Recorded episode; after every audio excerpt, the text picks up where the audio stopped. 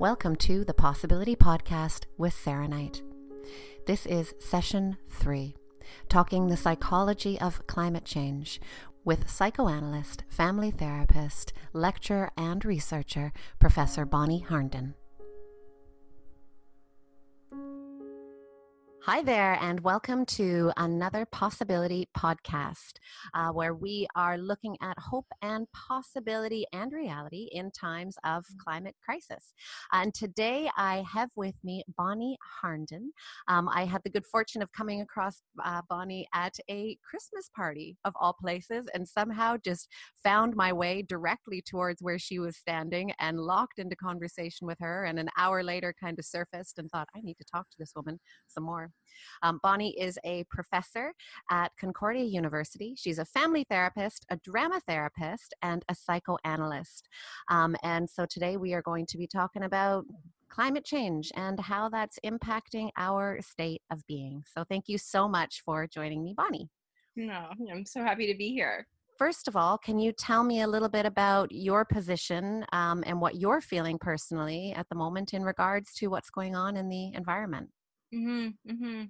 Yeah, I mean, I think I, you know, I was thinking about sitting with some patients last week that were talking. I'm a psychotherapist also in private practice, along as a professor. And it's amazing how it comes up over time in different people in a therapeutic process. There are fears and anxieties and hopes about about climate change. Um, and also in, in my own life with my own partner also who's also a psychologist we talk about it a lot and it's something that I, I think i hold in my awareness every day. I'm always thinking about it. It's always on my mind. I'm always you know there's always this low level dread that that is present to a certain extent and then also hope and joy and appreciation for the natural world and and you know really a certain amount of faith that that there we're moving in a certain direction and that there is change happening and there are you know other possibilities and hopeful possibilities that that are arriving within us and within communities um, and then hopefully in our leadership. You know I'm, I'm very aware about i talk about it with students in teaching. It comes up um, and it's just something that that is is around me all the time yeah. I think we started our conversation almost immediately talking yeah. about that, about how these two things, they seem that they shouldn't be able to exist together. This feeling of dread and of impending doom and of, of deep fear, you know, depending yeah. on what information you're dipping in and, yeah. in, in and out of, mm-hmm. alongside that, the, the joy of living and being present in the moment and, mm-hmm. and celebrating where you're at and feeling, yes. and feeling hope and having faith yes, and exactly what, how as human beings are we able to do that so how can we have this awareness of what's happening in the world and the fact that it's very very very serious mm-hmm. and still keep going about our daily business mm-hmm, mm-hmm. well i think it's very much related to the nervous system and it's something i think about and teach and talk about with patients a lot that you know that there's something happening that's very scary. There's this happening on the one hand but there's also this happening on the other hand. And it's a little bit like the two sides of our nervous system right? Like when when we're activated uh, we go into a state of a more of a sympathetic charge right? We go we start heading towards fight flight freeze right um, and we can be doing that at a very low level, and we can be doing that at a very big level, right? Like if you and I were running right now from a fire, we would go, our muscles would tense, our heart would start racing, there'd be a ton of blood flow. Um, all organized around survival and escape. Our, we're meant to do that. Our bodies are built to do this. This is how we've survived forever. And we would run, we'd run out of the building, we'd be connected to each other, hopefully. And everything would be mobilized towards survival. And when we do that, we go into this state, it's called energy conservation mode, where we're not thinking about our life or reflecting. And a digestion also gets turned off at these higher levels. The body goes, I'm going to put all of my energy into survival. So we go into a high activated state, we survive, and then our nervous system comes down into a more, what we call a parasympathetic or a deactivated state. If we got out of the building, we started laughing, our hearts would settle down. We realized it wasn't a fire, maybe it was someone doing, I don't know, some kind of performance art. We were wrong. We're like looking at, we're connecting. So there's all kinds of what we call ventral vagal online. And our nervous systems would go into a deactivated state. And part of what I want to talk about today, and I think that is so important we think about climate change and trauma and the environment, is that a lot of the time we're living in a very sympathetic, hypervigilant, activated state. Um, and I think it's a huge problem in our world today because we're all under such enormous stress and we all have a certain amount of trauma in our bodies from just being a human in the world. And we're also carrying intergenerational historical trauma through the generations, and that's showing up more in epigenetic studies and all kinds of information. And I think when we are you know, if you think about the nervous system, we're really meant to go into sympathetic and then out of sympathetic. We need these like natural pendulations all day. Even we take an in breath, there's a bit of a sympathetic rise and an out breath. So you're doing it right now, having a nice parasympathetic breath. And that's normal, right? If we climb the stairs, if there's a bit of stress in traffic, we need our sympathetic to come online to help us. But we also need to deeply be in parasympathetic. And part of the problem is is that people don't fully come down into deactivated states. They stay in more these activated fight, flight, freeze states because of trauma and because our lives are very, very stressful. You know, and in those states, we're a little bit in energy conservation mode, right? We're not thinking about the planet, how to make things better, our relationships. We're much more in survival mode. And I think many, many families across the country live in survival mode. And we could talk a little i'll talk a little bit more about trauma and why we get so stuck there but we're going to be much more likely to consume and not think about the planet in those higher survival states. Yes right? yes yes yes. Yes I've, I've, so i just want to so you said a few things that i want to make sure that i understand so, first of all, um, those two states exist within our being and they're meant to be in flux, kind of almost like they're on a teeter totter. So, right. this idea that we can actually hold space for both at the same time, that our systems can be in high alert Right. And we can also be in processing mode where we're taking things in, we're experiencing joy, we're digesting our food. Exactly. It's like exactly. falsehood. Right. And I'm going to talk about how we can make ourselves be more in parasympathetic, like how we can be more intentional and mindful about being in a more of a parasympathetic, deactivated, or dorsal state. Um, and I'll, yeah, we're going to kind of be talking about the nervous system in these reader digest kind of ways to make it clear.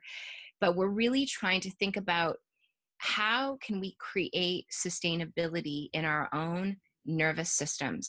Because we talk so much about sustainability in the world and in the climate and the planet but we also need to think about how can our lives themselves be sustainable? Are we living sustainably within? Are we managing our time and our stress and bringing ourselves into states? You know we were talking about the mary oliver poem wild geese before we started and um, that that's a beautiful poem and at one point she says you only have to let the soft animal of your body love what it loves. Yes you know and then she talks about that we are like the wild geese that we belong part of everything and i think that building those spaces where we are very much in touch with our bodies with settling our nervous systems, with letting ourselves love what we love and feel a sense of belonging. And I'm going to talk about the awe and gratitude research, which really points mm. to that in a few minutes.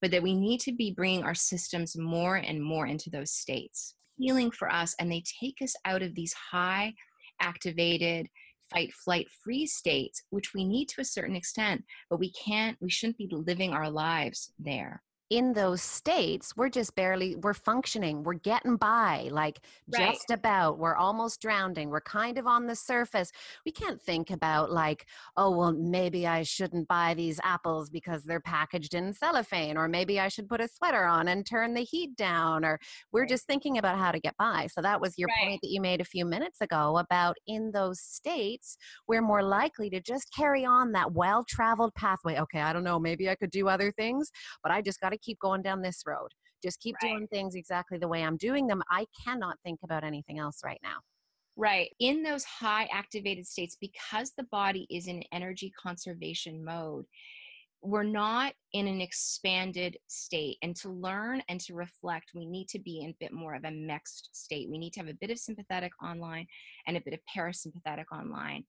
And, and what happens is when children or and adults as well have had a lot of trauma, the vagus nerve in their spine, and I'm going to talk a little bit more about the vagus nerve because it's a really, really important nerve.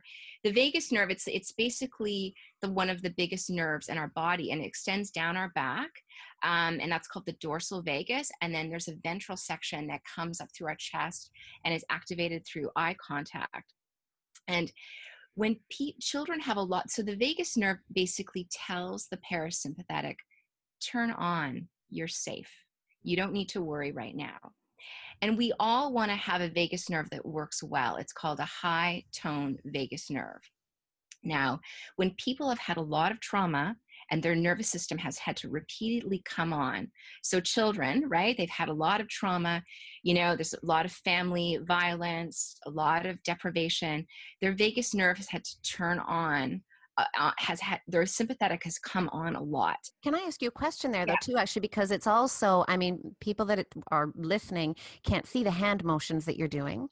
Right. Some of that, when you're talking about trauma within children, so there's the obvious trauma that that that children can go through in dysfunctional families, but is there the trauma too that video game stimulation and social Exactly. media and you know Yeah. just the motions that you're doing there seem to be almost any trauma, even the minor ones that are pulling people into some kind of a, a ramped up out of present state. you're making an excellent point that we live in a very high stimulus world that families don't have a ton of time to what to go into what we call rest digest replenish i'm going to talk about that a little bit more that there's so much stimulation so we can have a certain amount of trauma but there's also a lot of stimulation and again historical trauma that we're carrying in our bodies and if we're continually going into sympathetic the vagus nerve goes into what's called low tone vagus where it's not turning on the parasympathetic system enough. So we were remaining in these highly activated states because our bodies are just so used to doing that. And you need to have a certain amount of parasympathetic on, and that's a more of an expansive, deactivated state to learn, right? To think and reflect and to be and to be present.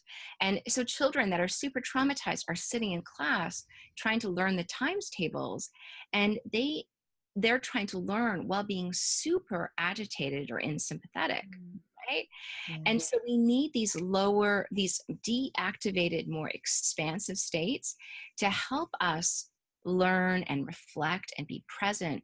And when we're in these deactivated states we have a much more broader perception. Literally our perception expands. When we're in sympathetic there's a narrowing of perception because everything is about escape right survival so there's literally this narrowing and hyper focus around survival when we're in a deactivated connected state our perception widens and we can learn we can connect with others we can be we can appreciate our environment we can let the soft Mm. animal of our bodies love what they love and we can feel much more in a state of belonging Hmm. right.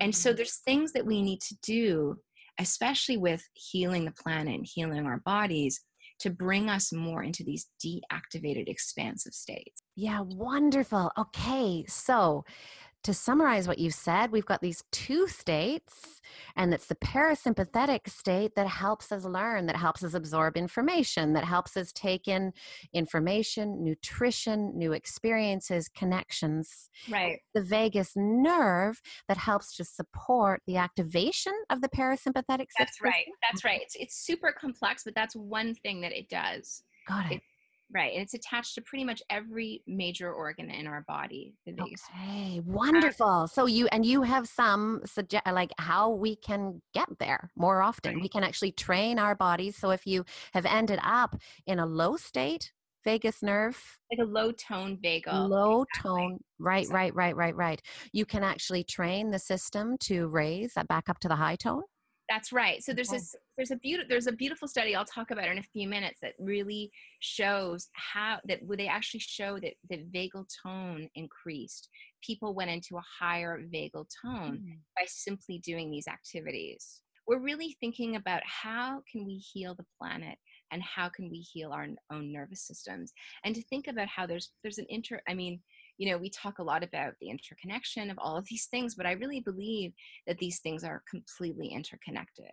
Completely, absolutely, yeah, absolutely. It's, I mean, I think what's happening in the earth is a, is a direct reflection of what's happening in our inner environment, what's That's happening inside of us. Yes, right in line with what I see it in my own practice. Um, you know, highly, if traumatized, yes, from personal history and from unresolved family trauma, but just from day to day life, and asking now people to engage with this incredibly huge challenge of climate change. Yeah, I was just thinking about one of my students said to me a few years ago. Um, we were talking about the World Trade Centers falling and CNN, and she said, you know, my she was she was she said my generation is a traumatized generation. Mm. You know that just by watching images on the news that are traumatic over and over again, we're we're traumatized. You know, and it really it really stayed with me. And you know, the work that I've been doing the last few years has really been around trauma. Um, I worked in the emergency at the Children's Hospital for for several years on an emergency follow up team that followed kids entering the ER in crisis, and then worked with them and their families over time, and then referred them into community resources. Um, and I was really struck by that work by by how so much of what these kids you know the kids would enter the ER with all kinds of different sym- symptoms um, different presenting issues but how much it it really related back to family trauma and a connection and attachment um, and what was going on in their family lives and what their parents were going through and i i really was very struck by that and i wrote a play about those experiences that uh, that really kind of combined research and a story to kind of teach clinicians and students about the effects of trauma. And we toured it for a number of years. We're just finishing a film about that play.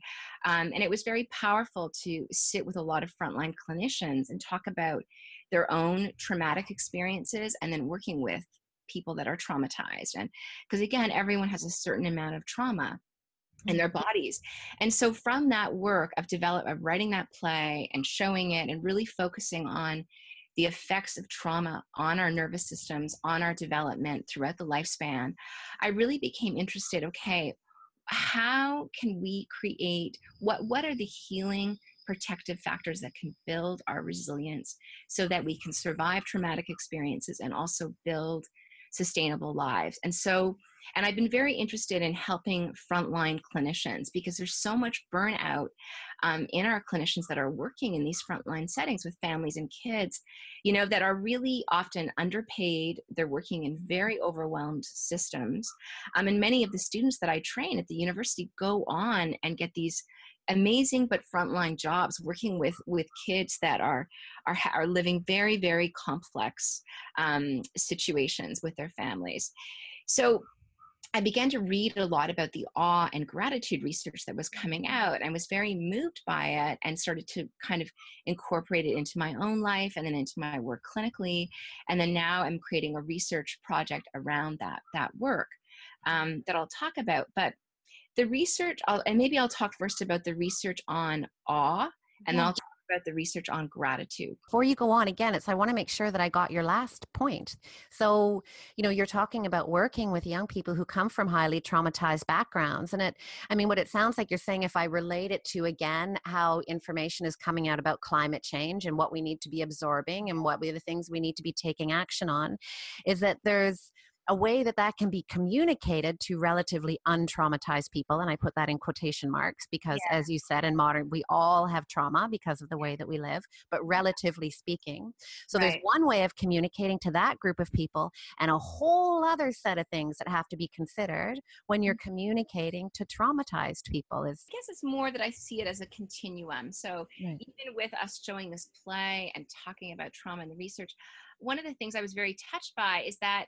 people that were very traumatized related, but people that also had you know what we would call less trauma also related you know that that we're you know we're really trying to think about how you know all of us again have a certain amount of trauma and how can we heal from trauma move into these more deactivated states so that we take care of our bodies our families and the environment right? Mm-hmm. That, that, that, there's this interconnection. It's a it's a giant circle, right?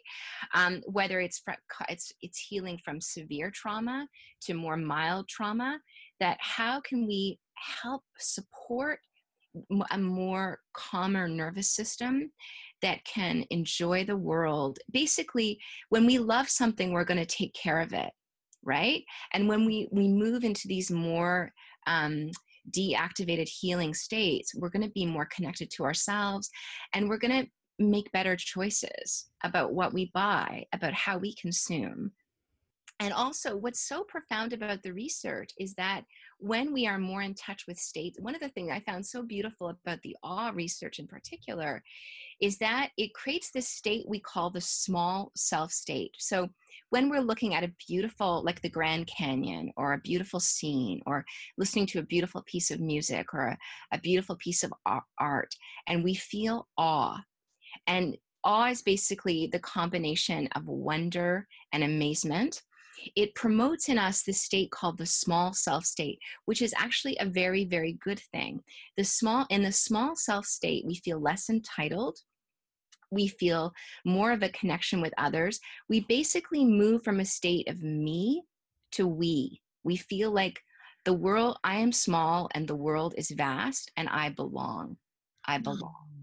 Mm. And in that state, one of the things that's so amazing, there's so much research coming out about entitlement, and they're showing that entitlement is very there's there's a lot of depression and anxiety mm. correlated with a sense of entitlement right which which is fascinating right? And the less entitled we feel and the more connected to our ordinariness that's actually a very very good thing that when people are in a more of a small self state they show more pro-social behavior they're more altruistic and what's so beautiful about awe is that it also, out of all the, the research on positive emotions, it regulates this cytokine in our body called interleukin 6. There was this really beautiful study I was reading. Um, and interleukin 6 is a pro-inflammatory cytokine. So it basically helps. So when we're when the body is injured, it says turn on inflammation. You need some inflammation to heal. And then when healing is happening, it tells inflammation to turn off. Now, what can happen as we age is that interleukin 6 can become deregulated. It doesn't, and, and, and inflammation is a huge problem in our body. It's basically related, related to so many disease processes. And when we experience awe, it regulates interleukin 6, which ah. is kind of powerful. Fascinating. Wow. Changes our physiology for the better. And what they've shown is that some of us are dispositionally able to experience awe. So some of us, you'll put it in front of a beautiful painting and we'll be like, that's amazing. And others of us are more skeptical about mm. experiences of awe. But the research seems to be showing that we can be coached to take in beauty and awe experiences more deeply. And one of my favorite studies that came out of um, on the Berkeley campus that was so beautiful is they had a cohort look at a building and they had another cohort look at a giant eucalyptus tree. And the building and the tree were the same height. So one group, and this was replicated numerous times, looked up at a tree, this one of these trees for one minute. Another group looked up at the side of a building, the same height, for one minute. And then on the way back, the, they, as as the researcher was getting everyone back on the bus, to go back to the main research center, the researcher accidentally dropped their pens. And then in the, in the tree group, everyone helped pick up the pens But in the building group, everyone was like, "Oh, they'll be okay." I got that on the bus. Wow. you know, and, and, uh, you know, this wasn't. I'm sure there were some people in the building group that did help pick up the pens, but they just show that there was a much higher rate of immediate pro-social behavior in the mm-hmm. tree group. So are you talking because the people in the tree group looked up, touched on that place of awe, which to me has always been my wow, like that place. So it touched on the place. Have, you definitely have dispositional awe. Oh yeah, like it's uh, through the roof. The things I can wow at. I'm telling you, but it is. It's a it's a cult. It is a cultivated practice. The more I the more I wow, the more exactly. I wow. Exactly. So the, the the young people that were the students that were looking at the tree got into that awe state state came out of it more disposition towards helping others, being more compassionate, that small state that you were referring to. Is that right? They were immediately in that state. Remember, I said basically awe and gratitude, which I'll talk about in a minute, helps us move from a state of me to we. Yes right? It's immediate. And it was immediately there. I wasn't just concerned with my own self. I suddenly felt more of a belonging and a responsibility for the other. But Bonnie, this is huge. I mean, what you're saying is that if it happens immediately, that all it takes when you're trying to get this important information across in this place of we need to take action, we need to work together, exactly. is just find some way to get people to that wow place. Exactly. And one, you know, one of the biggest things is people need to be spending more time in nature. Yes. You know, because that's a huge part of where it lives. Yes. Huge part of where it lives. You know, I was I was telling this story. I gave a talk last week at the Kingston Climate Change Symposium and I was I decided to tell a few stories in it, but I was reminded of I've cultivated that wow in my son. I mean, kids are born with it. Right. And so encouraged him to keep it up. And because of that, he's encouraged me to keep mine up. So we've really worked together, you know, because I've been willing to wow with him when he wows and vice versa. Right, and right. when he was when he was little, I remember him shouting kind of it almost sounded sort of frantically. He was about five years old into the backyard for me to come. And I didn't know what was wrong. I thought there was a problem. Ran outside and he was on the he was crouched down on the grass in utter awe while he looked at a snail whenever I want to feel that feeling of wow, I'm reminded it doesn't have to be a huge eucalyptus tree. It doesn't right. have to be a mind blowing mountain scene right. or like a crystal blue lake. You just right. put your attention on one incredible aspect of nature's creation, and the wow is right there. Exactly. It's that ordinary magic. Yeah and it's right here all we all have access to it we just mm. need to retrain our eyes to yeah. see we need to retrain our eyes to take it in. We need to retrain our eyes to take it in. Exactly. That's beautiful. Exactly. So, how do we do that? Well, I, I, have a lot of ideas about that. I've been thinking about that a lot. And we're developing this new kind of, my students and I have been developing this new um, method of kind of disseminating this research where we're kind of combining story and storytelling and then experiential exercises. And we're actually going to be touring it to different um, therapeutic communities and hospital settings, um, you know, in the spring of this year and then next year to kind of show people how they can land this research. And I'll give you some tools now in their bodies and really actively train their minds to take in these moments of beauty mm. because it's really again retraining our minds to see it and hang out with it and notice it and let our nervous system settle. And you can tell your nervous system is settling into more of a deactivated, expansive state when you take a deep breath, your perception widens, you can tell that you're more here. And, I, and I'm going to talk a little bit more about the gratitude research now and the vagus nerve.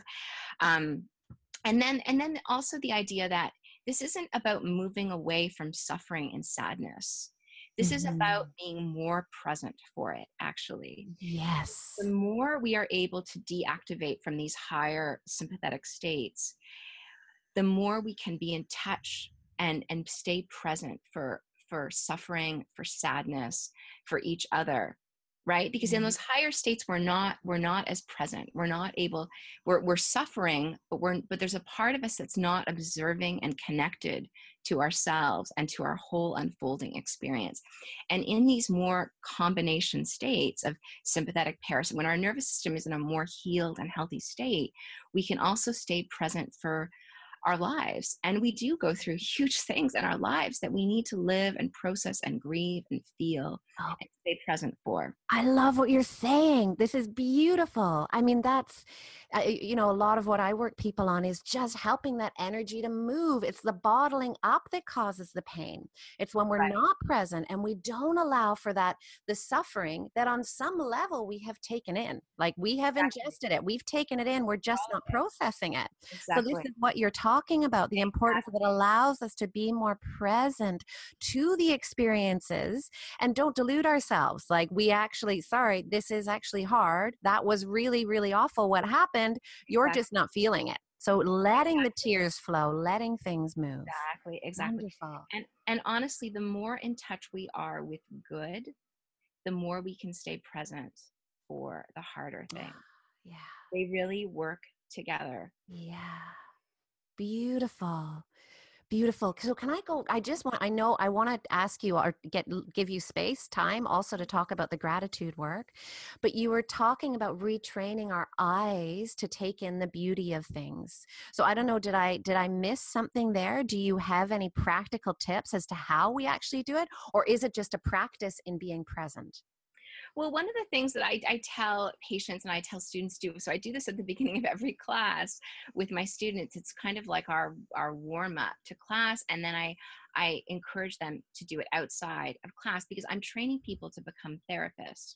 And so one of the things that I really talk to them a lot about is we are going to build our observer. We're going to build our wise minds and our capacity to, to hold the good and the bad in equal measure. And so, what we're going to do is we're going to build our capacity to take in beauty and good states, to build the muscle of awareness so we can stay present for the harder states.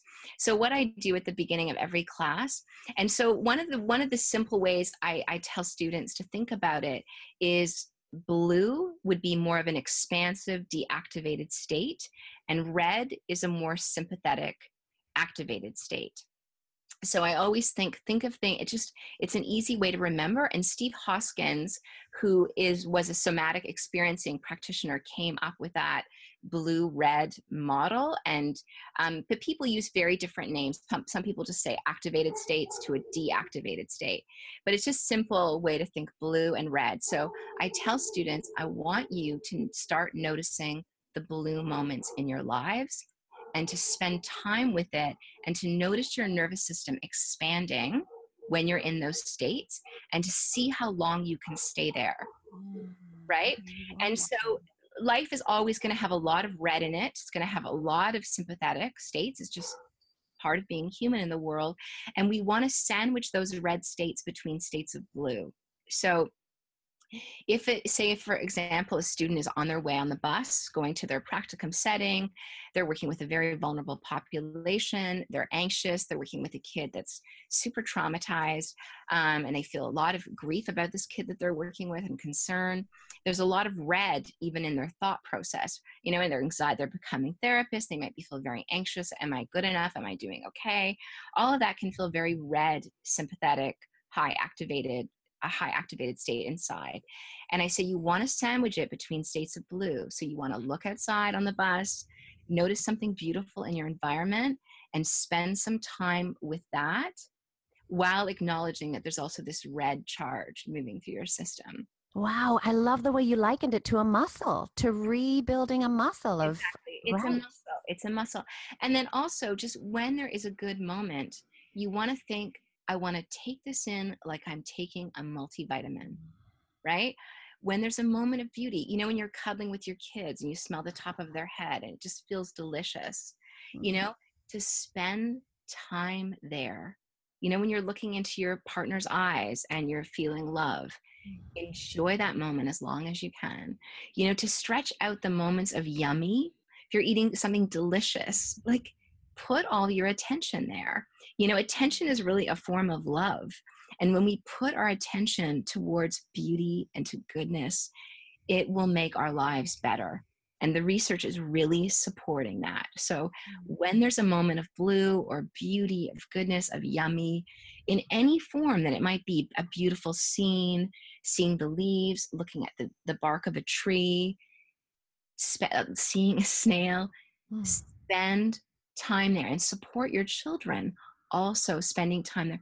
It will do them a world of good for their development for their their their building nervous systems for our own nervous systems the more we spend time with the good we're literally toning our vagus nerve and i can talk a little bit about the research about that it's literally when we build the good we're how we're working this muscle of bringing our or uh, uh, this nerve of bringing our vagus nerve into a higher toned state. Wow. Wow. Bon that's incredible so i just want to feed back to you i have totally gone into a blue state and to really just rank in everything that you just shared there that feels so simple and so nourishing it's and, so available and something anyone can access. Yes exactly yes. exactly yes. the problem is is that when we're in those higher sympathetic states, we just move on. We don't stop ourselves. Yes. We're so agitated. And there has to be this this kind of conscious, this is like having a glass of water or like a nutritious lunch. I need to slow down and notice beauty. We have a huge impact on each other too, right? So it's not just about settling. So when we settle ourselves, we're going to settle each other. Thank you. Thank you. That feels so, so good what you just shared. So, look, uh, you've been also talking about another piece to that research, the gratitude piece. So, can you mm-hmm. share a little bit about that? Well, there so there's been some really wonderful studies that just showing the benefits of gratitude across multiple domains, um, and even in our own relationships. There was one study I read that even when we just think a positive thought about our partner, we don't even have to tell them, and it improves the relationship. Of course, it's heightened when we like actively tell them, but noticing the good in others and hanging out with that inside is also another way we can feel this deactivated, expansive state, right? Because we're the people around us, it's very easy to notice the parts that are irritating or frustrating, but we also need to train our minds to hang out with the parts that we are like so grateful for because they're often, we often just take them for granted. But when we notice them, there's an impact on the relationship. When we notice them and we say them, there's even a further impact on the relationship long term. And the other part, so that's one little study on gratitude. There's also research showing it improves friendships. And one study I read that when people, met, I think for 30 days, wrote down three things that they felt grateful for every day. One cohort did that. One cohort wrote down um, news events. And I think another cohort wrote down negative news events, although I have to recheck. So they did this for 30 days and then they stopped. And at the three month mark, and then at the six month mark, I think even up to two years, the gratitude group had less doctor visits and had less depression and anxiety. And so again, there's this very clear manifestation. And one thing I when I work a lot with families, I tell them at dinner time, talk about three things that you feel grateful for about your day and share them as a group you know when my son was younger we used to do like one one good thing and one hard thing about our days mm. and now we, we do the three good things mm. because the hard things will come up anyways and we need to again this idea of like build the good and training kids to notice the good in their lives is really helpful and important yes Yes, I mean, and then tied right into so gratitude sounds like again, it's another awe process, isn't it?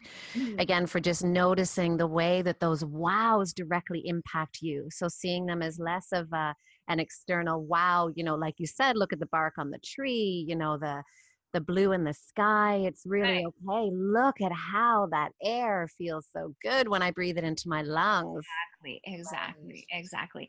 Now, the other study that's super interesting is around the vagus nerve. And I won't go into the detail right now, but basically, generating loving thoughts towards others, even people that are, are complicated in your life, tones this, the vague, improves our vagal tone Um, and that was a study that was really interesting that showed that when we generate loving thoughts to each other and to even people that are complicated in our lives, we have improved vagal tone over time. Hmm. Beautiful. Yeah. Bonnie, this is, you know, this is an extension, I guess, of that conversation that we had when we first met. And so much of what you said is puts language on some of the pieces that I have felt, I guess, as, you know, part of what I do in my private work.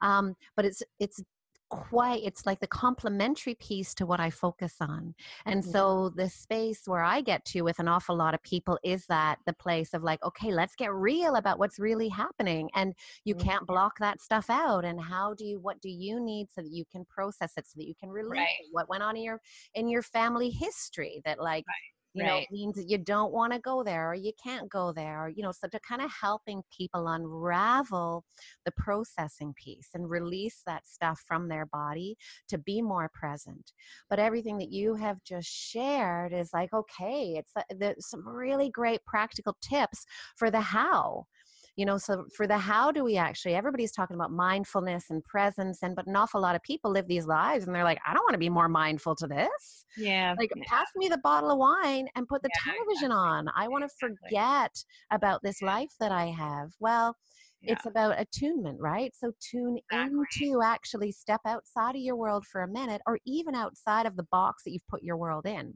mm-hmm. to notice all of the beautiful things that do happen in your day mm-hmm. and all the beautiful things that do happen in your environment. And that doesn't mean ignoring all the other stuff, but it means through the noticing of those things, you're actually training your nervous system to be more able to process the hard stuff as well. Mm-hmm. Wow. Is, yeah. is, that what you're is that what you're saying? Exactly. Beautiful. Exactly. Beautiful. Exactly. So, uh, uh, what do the uh, uh, the two birds with one stone i guess i'm sure there's a better analogy but it seems to you know focusing or giving space and time to awe and gratitude yes. is also going to make it easier to give space and time to all of the hard stuff exactly exactly and again this is like a muscle like even i teach this i think about it i read about it and i have to remind myself to do it yeah. you know it's like it's it's really it, it takes time for us to change yeah. right and to build these new things into our our way of inhabiting the world ah. you know? Ah. but it's just these little steps towards this towards beauty towards goodness Beautiful. And that, what you have just said there too, compassion is such an important piece, isn't it? Yes. You know, give yourself really, you have not been doing, life has been hard. You've been, you know, maybe kind of got a raw deal in some, in some ways. So just be really kind and compassionate with yourself that you're not immediately going to be wake up and go, okay, t- today is the day for awe and wonder. Well, right. So start, so start right. small.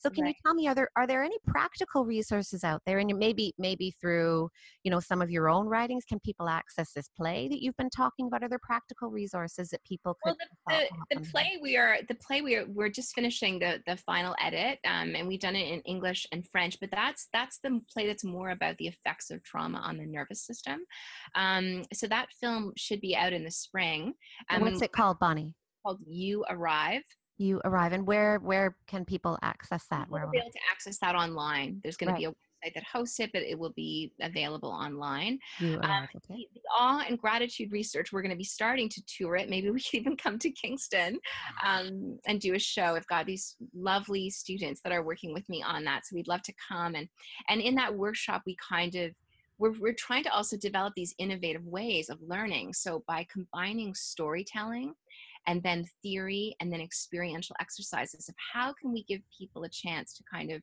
have these kind of cognitive experiences, but then an emotional experience through storytelling, mm-hmm. and then kind of live it in their own bodies so they can really land this research mm-hmm. in a mm-hmm. more of an embodied way. And I've become really interested in teaching more embodied methods that are not just cognitive, but more like learning through experiencing, learning through knowing. So that's one thing that we're developing. Um, so we'll be traveling with that and showing and, that so the answer is yes. When you want to come to Kingston, if you need you need a local person to help you set this up here, yes, give me a sure, ring. We'd love, sure. we'd love to come. We'd love to come. But even just Googling awe and gratitude research, people can access tons of amazing studies out there. Mm-hmm. Okay. Yeah. Okay. And so if you had one tip, so somebody wants to go away now, you have one tip. Is it, you know, let's say you're feeling you're feeling kind of bad. You're not really feeling very grateful for anything. You're not feeling like anything is particularly amazing. Is there I mean for me it literally is the word wow. Is there is there something that you can do that you can say that you can think, a way that you can look, you know, you've talked talked about the embodiment of these things, a way that you can hold Right. your body, Right. a breath you can take. What would you recommend? Think one thing is really important is this idea of orientation. I, I could have talked about that more, but there's a, just a couple of things I'll leave you with that. When people look around, they're actually activating the vagus nerve in their spine. When we orientate, we turn our heads, we're Oh. literally activating it. So, like to look around and notice what is beautiful in your vision. What can you see? And then wiggle your toes, GPS your body in space and time, notice where you are, and try to find something beautiful or pleasing. And sometimes it can feel a little bit like mining for gold. But Mm. get good at starting to mine for beauty, and then it will the muscle will grow. And also with gratitude, when we feel gratitude for something, we can immediately also feel guilt, or like we think about and may, maybe our child and feel grateful. Then we'll feel oh we haven't been spending enough time or guilty.